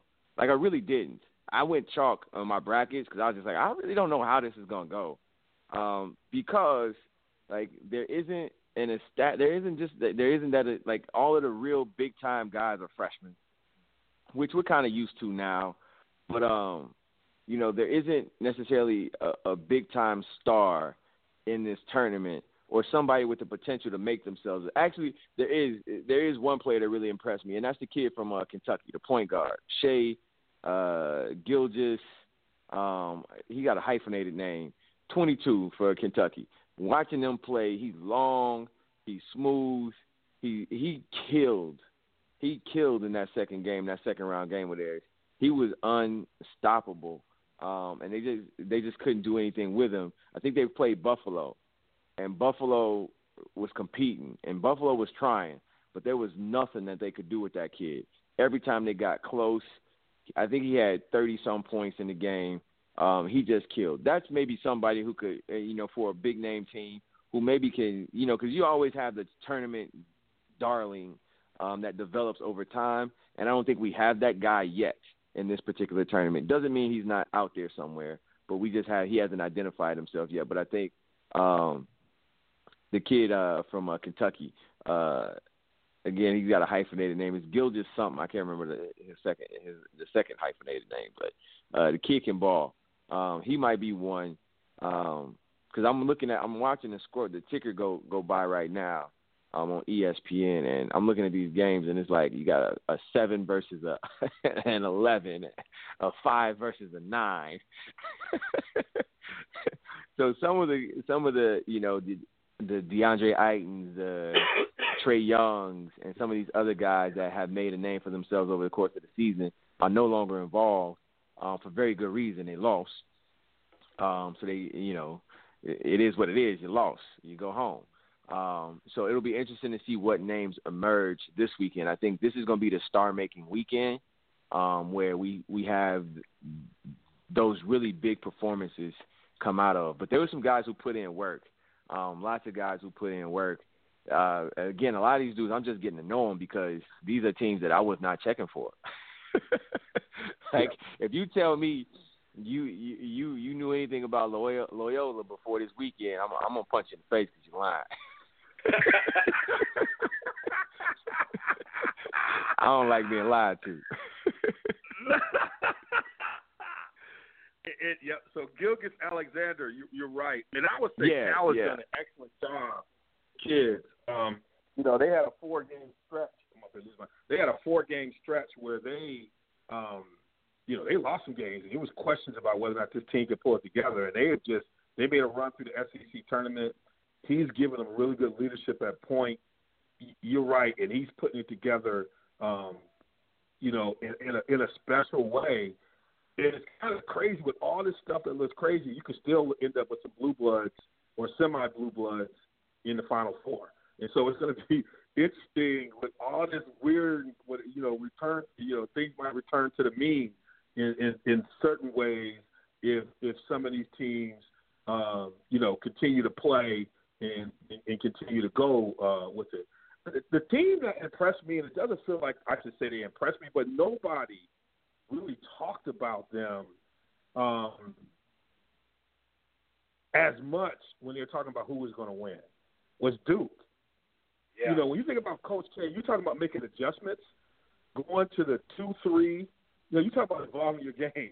You know, he moved to a two three of which he picked up from Boeheim coaching U.S. basketball. When he first did that, I was like, Coach K's a man to man guy, but he's going this two three, and then watching his two young bigs, the way they move the ball and they stretch the floor, and and um, you know, watching the team kind of grow. Um, but it's coming away from his kind of his adjustments, right? He's adjusting and changing with the game, not just the one and done, but how he's getting these kids to evolve over a season and how strong they look as players, as young guys, and how they play in these moments. Um, I, I was just impressed that when everybody else was folding, his team just was just solid, like forming and coming at folks. When a lot of these big teams were just folding, so I was very impressed as a team. You know, you know me, I'm not a big Duke fan. You know me, I call them camp kids, but these are kids that got some dog in them, and they don't. To me, have I thought their weakness was I don't think they have a true point guard, um, but they are their point guard is even pulling himself together because he wasn't as offensive. Um, they're pulling themselves together. So I, you know, I'm Duke is. You shouldn't say you should do that with Duke, but no one was really talking about Duke as much as they could. When all you heard all the show, all the people talking, no one was really talking about Duke. But I think as a team, when everybody else is folding, they're they're hanging together. And I always say, you bet with Coach K when he has low post presence. When they're playing that kind of four out, one in, with no true inside game, that's when I'm looking for them to go out. But they got two bigs who can get on the glass because that allows them to play when it's ugly. So Duke is kind of my team. Just quickly. Uh, well, James, you, well, you haven't heard about Duke. You haven't heard about Duke. What's that? gonna hear about them going forward though, because they got to create that narrative, right? Yes. They got to create that narrative. So we're gonna hear about Duke. We're gonna hear about Kentucky. We're gonna hear about Villanova. Yes. We're gonna hear about the names that Yes. people know as as this thing starts to evolve and we get closer to the weekend. When we get close to these games, you're gonna hear those known teams get talked about as they try to pump up and get interest going. And and you, they'll dig into the teams that we don't know, but they're gonna stick. They're gonna stick by those those good brands. Oh, they got to. That's what sells them tickets. Who's over reliable right now? Jane Change. Man. Who's reliable? With everybody going out, Man, we got the it's- can't it's- trust it list that's only getting longer. Who's over reliable? I mean- think one team I'm saying is over reliable who doesn't get enough credit is Gonzaga. Yeah, yeah, yeah, yeah. Mark I Few hasn't let me down. out of their conference. St. Mary should have been out their conference, but they kind of playing steady. Like you can almost chalk them for Elite Eight sometimes. They might not win it all, but they give you those. They get you to that Elite Eight. Yeah, and they got a solid group of guys out there, and it's a different kind of Gonzaga team. I've actually had a chance to watch Gonzaga this season. I was up, up being up late a few nights here there during during the winter months, um, game planning my own self.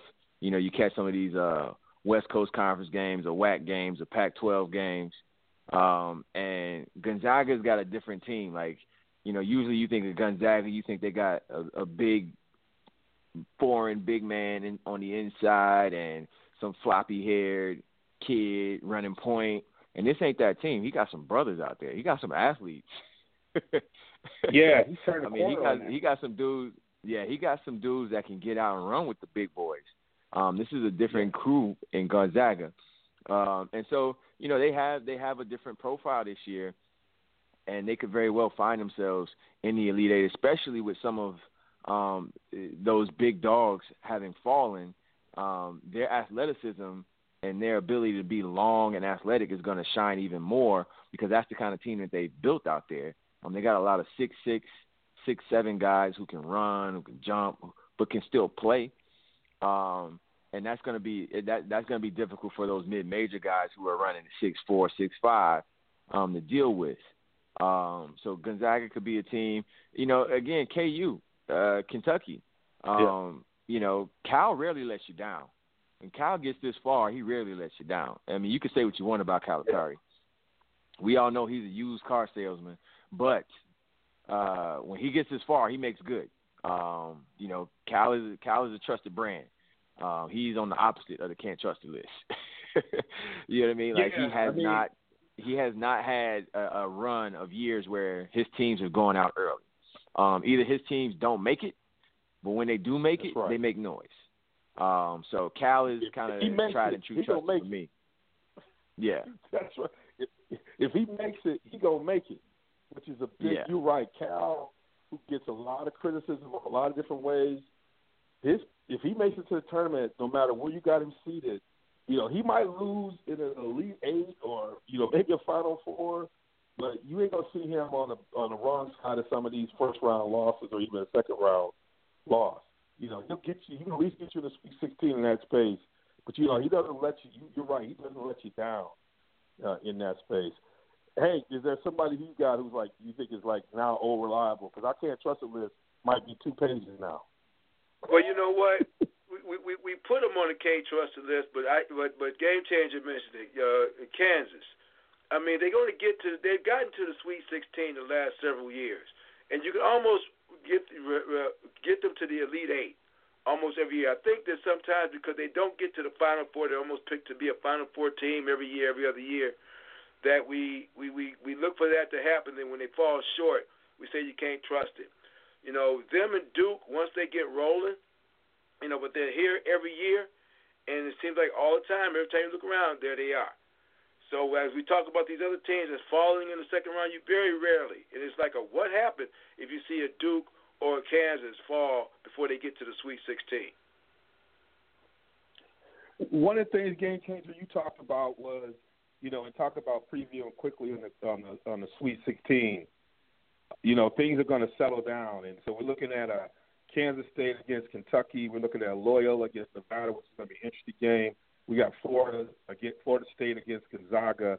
We got Michigan against Texas A&M. Texas A&M is a team that just is not playing around. You know, they were early season, uh, you know, top three, top five, had some issues, had to suspend some guys. They seem like they've come back to that form that everybody, you know, they're they're, they're not messing around. They hit people straight up in the dome. You got Villanova uh, against uh, West Virginia. Uh, that hug is Huggy Bear. You got Texas Tech, a team that, you know, it's hard to know because you think about football, but they're doing their thing against Purdue. And I argue Purdue is actually, I'm arguing that they're better without Haas because their perimeter guys are going to be more aggressive, and those guys can play. It's going to be interesting. And, and the big they replace them with is much more athletic. Um, and then you got um, Kansas playing Clemson. Clemson is another one of football schools putting the basketball together, doing something interesting. And then you got Boeheim. Just like the woe is me. I can't believe I'm here. Nobody really loves me. I'm just you doing all these about used car salesman against Duke Coach K. That's going to be an interesting kind of thing. You're looking at that lineup. Who are you thinking as you preview and looking at this? Who, who are you? Who are some interesting games and where you think there might be some shakeup here? Um, well, for me, I think uh, the West Virginia, uh, the West Virginia Villanova game is one that I would immediately mm. kind of look at as a potential um, upset game. Um, and I don't know if that's really an upset when it's like a one and a five, but just yeah. I think that's going that upsetting people's response to losing a one seed, uh, another one seed out of the bracket. Um, but I think that's one where you could see somebody get got. Um, you can see uh, Villanova getting got. Um, as good as Villanova is on in their backcourt, West Virginia gets after you, man. West Virginia gets after you yeah. defensively. Uh, Jevon Carter is a beast out on the perimeter, and then you got uh, Konate, the big man in the inside, who's a, a, a an elite shot blocker and just a big burly dude, man. He's a, he's an enforcer um, on the inside, and so they have a good combination of that outside presence and that ball hawk on the outside with a guy who uh who gets after you on the inside. And so uh it's it's gonna be uh I think that's a team that with that press that pressing style that could cause problems um with their pressure. Um I, that's a game that either Villanova's gonna handle that pressure and blow them boys out or West Virginia might catch catch uh uh catch uh, uh Villanova um, and, and and put the sticks to them. Um, I think that's one that's either going to it's going it's not going to be a middle ground. It's not going to be a, a close tight game. I think either West uh, Villanova is going to handle it and they're going to kill them, or they're not going to handle it and they're going to get killed. Um, but that's one that jumps out at me. Mm. I, I'll get that. Uh, Hank, is, is there one that matchup that comes out? Outside? Yeah. I know that one you would. well, I'm not going to talk about that one. That one's too easy. You know. Um, I want to talk about the FSU Gonzaga game because you Mm. saw what FSU did to Xavier. Um, it's not going to be a walkthrough as I, I had thought. This, this team is talented. This team has a Mm. lot of talent and they can score. And I and I think I underestimated that when I when I looked at FSU. Um, and they showed something in that game. Uh, very resilient, you know, very athletic, very athletic team. So I, I'm looking for that game to be closer than than advertised. And, and actually, I'm picking that upset. I'm taking FSU over Gonzaga in that game. And, and you got to pick know, any I'm- team. You got to pick any team that's coached by Bunny Colvin. Huh? Don't Leonard Hamilton look like Bunny Colvin from The Wire? he look like Sergeant Bunny. Sergeant Colvin. oh yeah. Yeah, you hit it right. He looked it. just like him, man. I had to uh-uh. look it up to see if they was related, man. you, y'all hit what I, to me, other than Syracuse, do because it's just Boeheim sells the woe is me in guys gaining. But I, I think the, the, the Purdue Texas Tech one gets me because I think Texas Tech is a good team, but if Purdue adjusts without Haas, it's it's going to be interesting to see, particularly Villanova gets through that Purdue backcourt. These are older, these veterans, these are some cats who can play that would be a really good matchup, particularly if they're, you know, one thing about, you know, I had a chance to watch them on uh, uh, the, the uh, Frank Kaminsky kind of night uh, uh, where Wisconsin beat uh, Purdue. And part of the reason why Wisconsin was able to beat them is that when you got somebody as big as Haas, it's almost it's almost kind of uh, criminal behavior if you don't throw the ball to him. It's almost like you should be shot, and you can't look to the bench if you don't feed him. And sometimes I thought their offense got stifled a little bit because they're trying to force it because he's so big, he always has an advantage. And when they just started playing a little bit freer and the perimeter guys started playing, they started clicking. And his injury, I think, is going to open them up offensively in ways that weren't. So, and they already play tough. They, they get try to get after you defensively. So that Purdue Texas Tech matchup is going to be something I'm going to watch, along with the ones that y'all, y'all talked about as as well. Um, And, and additionally, D, to add on to your point about Purdue, I want to add on to your point about Purdue real quick, and just the presence of a big. I mean, this is why you see the game going the way it's going right now. Um, it's a perimeter. It's becoming a more perimeter oriented game, and when you have that big, like, and and if the big is good, guess what? They attract bodies. Like, not only is his guy Yes. in the paint, everybody that's two passes away is in the paint. Why? Because he gonna score if you don't guard him. You know what I mean? And so that right. doesn't allow guards who can slash those lanes to get in there.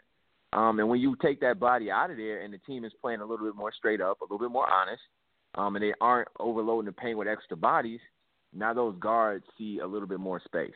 And now they can start punching those gaps. They can start attacking those gaps, slicing through, and doing their thing. And that's why I think you see those guards get more aggressive when Haas isn't in there, is because if he in there, his man in there too. and his man is usually the That's biggest right. dude on the other team. so, you know what I mean? When you remove him out of the paint, now that basket opens up, the rim opens up a little bit. You can move all five defenders around maybe a little bit more, get that big out of the paint, and now your guards have a little bit more spacing, a little bit more room to punch and attack. Because again, the opposing defense always knows where he's going to be, so they always going to have one or two bodies in the lane. I think we hit this one pretty tough, and I was going to ask something about Cinderellas and who we want to watch. But I also want to give time, just since we have Game Changer, those who don't know, Game Changer is a coach. He's coaching high school uh, girls basketball. He's very invested, uh, and always been very invested in the women's game. Um, and I, I do want to make sure we, we we spent a lot of time on the men, but since we got you here, you know, I want to have just a brief conversation um, you know, Forbes put out this article that's kind of getting a lot of reaction about whether or not UConn is hurting the game. I know in our past we, we we've talked about the women's game being where the men's game was probably in the 70s. You know, when UCLA was kind of owning and It was a small group, but then there's some turning moments that kind of pushed it. That's kind of how I know we've talked about it in the past, but you know, UConn just beat somebody with about 98 points. Um, and you see a lot of those blowouts, but you also saw some upsets in the first couple rounds. Where would you put, you know, because you work with young women who are already committed to some of these Division One programs. You know, you trying, you trying to, you you you you're about to be on that way to try to try to try to corner your market in the state of Wisconsin. What, what's your reaction kind of criticism about this gap between UConn and others in in in in, in some of these other teams that you kind of see uh, happening in this tournament? Yeah, I think. Uh, well, well, I will say this year, I think the gap at the top is a little bit tighter than it has been in the past. Um, but mm-hmm. I think mm-hmm. a lot of it is uh, is a culture thing, um, and UConn has a culture where there is an expectation that um, and what I found is that, and I think more in the women's game than in the men's game, um, and it's one of the reasons why I coach women instead of coaching men, is men are hard headed. Um, they think they they think that, but it's true. As athletes, they they have a, a mentality of they know, right? Like you know, I always use the example. Um, you know, I worked in a middle school, and I'm watching these kids play on playground on the playground. They hooping on the playground, sixth grade boys, and one of the guys, you know, uh, is playing defense, and I'm I'm I'm giving him a few tips, and he's like, "Man, I ain't listening to you. You gonna have me falling out here." And my brother, who was working at the school at the same time, we was doing recess. I turned to him and I was like, "See, this is why I coach girls." He acting like I don't know what I'm talking about. you know what I mean? Like I, I could pull my resume out. you know what I'm saying? I, I do know a little bit about defending people. That kind of was one of my things. You know what I mean? But hey, you you good, sixth grader, you good. You know what I mean? And I think that's that's one of the differences between men and women is that guys are hard headed, and so you see upsets in the guys' game, and you're starting to see more upsets in the women's game. But I think that's still more coaching than it is on the players. What I've noticed coaching young women in particular is if they go into a game and the paper the day before said that the other team is better than them or the other team is supposed to win, you have to do a lot of work as a coach to undo that because they listen. They don't have their own paradigms in their head. And I think what UConn has done is they've created a paradigm. Um, and that paradigm is you come here to be excellent and to be great. And if you are coming here for anything else, bye. Um, and you know, you hear you hear and read about the transfer rates in women's sports and in, in college basketball in general with the millennial generation and how you know kids go a place and if it doesn't happen right away for them as an individual then they want to buck they want to leave they want to get out of dodge. Um, and i think at UConn where they have excelled where others have not and been able to sustain it is that they have a sustained cultural expectation that when you come here you are going to figure it out how to be great. And if you can't hack it, you're going to be out, and that's okay because we're going to get somebody else. We got another five star coming in next year. He has the luxury of being able to do that. Um, not all coaches have the luxury of being able to do that. Um, but it, it, the it, with female athletes, it's a very it's more mental, I think, than physical with UConn and everybody else. And I think that culture plays a big part in it. Um, I think they come in with a 15 point advantage. Um, and teams are. I was watching them play earlier today against Quinnipiac, and it's like, yo, this. I, I I told my daughter, I was like, man, this team is just playing not to get blown out. they are not trying to win this game. you know what I mean? Every decision they were making was just like every kid was just like, let me not turn the ball over. I just don't want to be the one to turn it over. And that's how UConn that that mental weight that they bring into a game on top of their actual ability is what is what is is taking people down. Now, is that bad for the game? Absolutely not. Um, success is never bad for the game. Dominance is never bad for the game. Dominance breeds competition, and eventually somebody's going to raise their level of play. Like you're watching Mississippi State, South Carolina, UCLA, Oregon. Um, some of these other schools that are elite programs in the women's game are stepping up their level of competition and level of play. They're stepping up their recruiting, and they're trying to build their own culture in a similar fashion. And as that becomes more of the norm, again, it's like the blueprint, right? Once you kind of come with the blueprint, then people copy that blueprint well then you don't stand out as much. Obviously, the first person to crack the code is, you know is going is going to have an advantage for a little bit, and then that advantage goes away. Things start to level off, um, and you have the top tier of everybody kind of doing similar things and playing um, at a high level, and then that starts to trickle down to the mid major level. Um, but it's still uh, it's still in its evolutionary process, uh, early stages of the evolutionary process of women's basketball. Um, the thing you're seeing now is the athletes are getting more athletic. Um, you're starting to see the same thing you see on the men's side with taller players starting to move out away from the basket, playing on the perimeter. Um, the range is starting to increase.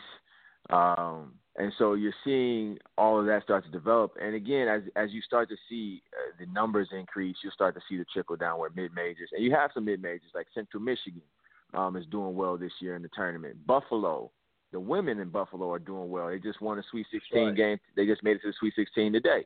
Um, so you're starting to see some of those mid majors creep up um, and, and knock out some of these bigger programs. Um, so it's getting there. And you know the thing that always uh, annoys me about that, and I because I posted that article today about in the, the Forbes magazine, um, is that you know people talk about how do we sell women's athletics. Man, we use women to sell all types of stuff. mm-hmm. You know what I mean? They can sell cars. You know what I mean? They could sell hamburgers. You look at Carl's Jr. Hardee's commercial, but we can't figure out how to sell basketball or or or, or soccer or whatever. It's, it's really just people aren't interested in it, and that's that, that's whatever. That's just the taste, you know. That's just whatever it is. You know what I mean? But let's not pretend like the games aren't exciting and the games aren't enjoyable. Um, you know, I find myself now uh, enjoying watching women play way more than sometimes I even like watching men, particularly college. At the college level, if I'm gonna watch men play, I'm gonna watch pros. I'm gonna watch the pros. I'm gonna watch the yeah. best of the best. Um, and it, a, a college women's game is just as entertaining to me as a college men's game. Um, that's me. I mean, I mean, I mean, I'm living it. I'm in, I'm in, I'm entrenched in it. This is, this is my thing. This is what I do. So, um, but yeah, I think UConn being UConn is great um, because somebody's going to take somebody. It's going, they they are going to breed their own competition. You know, it's like it's like you know to use a Star Wars reference. It's like the Force. Something has to bring balance to the Force, and that's what makes it. That's what's going to make it great, right? It, it, something has to bring balance to it. You can't have Jedi if you don't have Sith, and it's got to be one or the other. You know, they both have to be there. And so Utah, um, UConn's dominance is going to create another program that's going to want to challenge that, and you see it at all levels, whether it's high school, the pros. I mean, you look at the Golden State and everybody, oh, Golden State's gonna win it. Well, I don't know. Houston looks really good. Toronto's changed everything that they're doing. You know what I mean? Like it, that greatness breeds greatness, and it forces everybody to raise their level of play and raise their competitive level. And so, the rest of the uh, women's college basketball will catch up. That's why we call him the game changer. That's why we got to get him back with the big show in the point guard seat leading us. That's why you got to listen to Hustle and Flow. He dropping knowledge. I, I had Hank in the pick and roll. I had him spacing the floor. I was just on the bench hanging out. This is why I love what I do. This is great stuff. Um, I'm loving it. We're gonna let Hank drop the mic. We're gonna we're gonna let you finish at the rim, big fella. Take us home. All right. Well, we had an extended version tonight. We had a real good good show. Uh, a lot of basketball, a lot of knowledge. You know, game changer. Really glad to hear from you, man, and be on the air with you again. Uh, this season, this basketball season has been crazy. This tournament has been crazy, but it is not lost that it's just been just so incredibly entertaining. Um, we, we always want to root for the underdog, and this year we had an opportunity to do so in many, many ways and it's for a lot of people it's, it's a fantasy come true. This is why they call it March Madness, and you know we're gonna we're gonna continue to just enjoy it. Uh, we don't even know who the champs are going to be. We got a good idea, but I would be remiss if I didn't finish the night the way I started.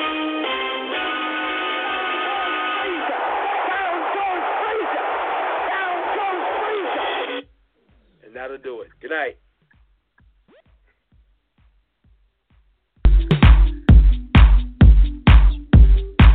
DJ.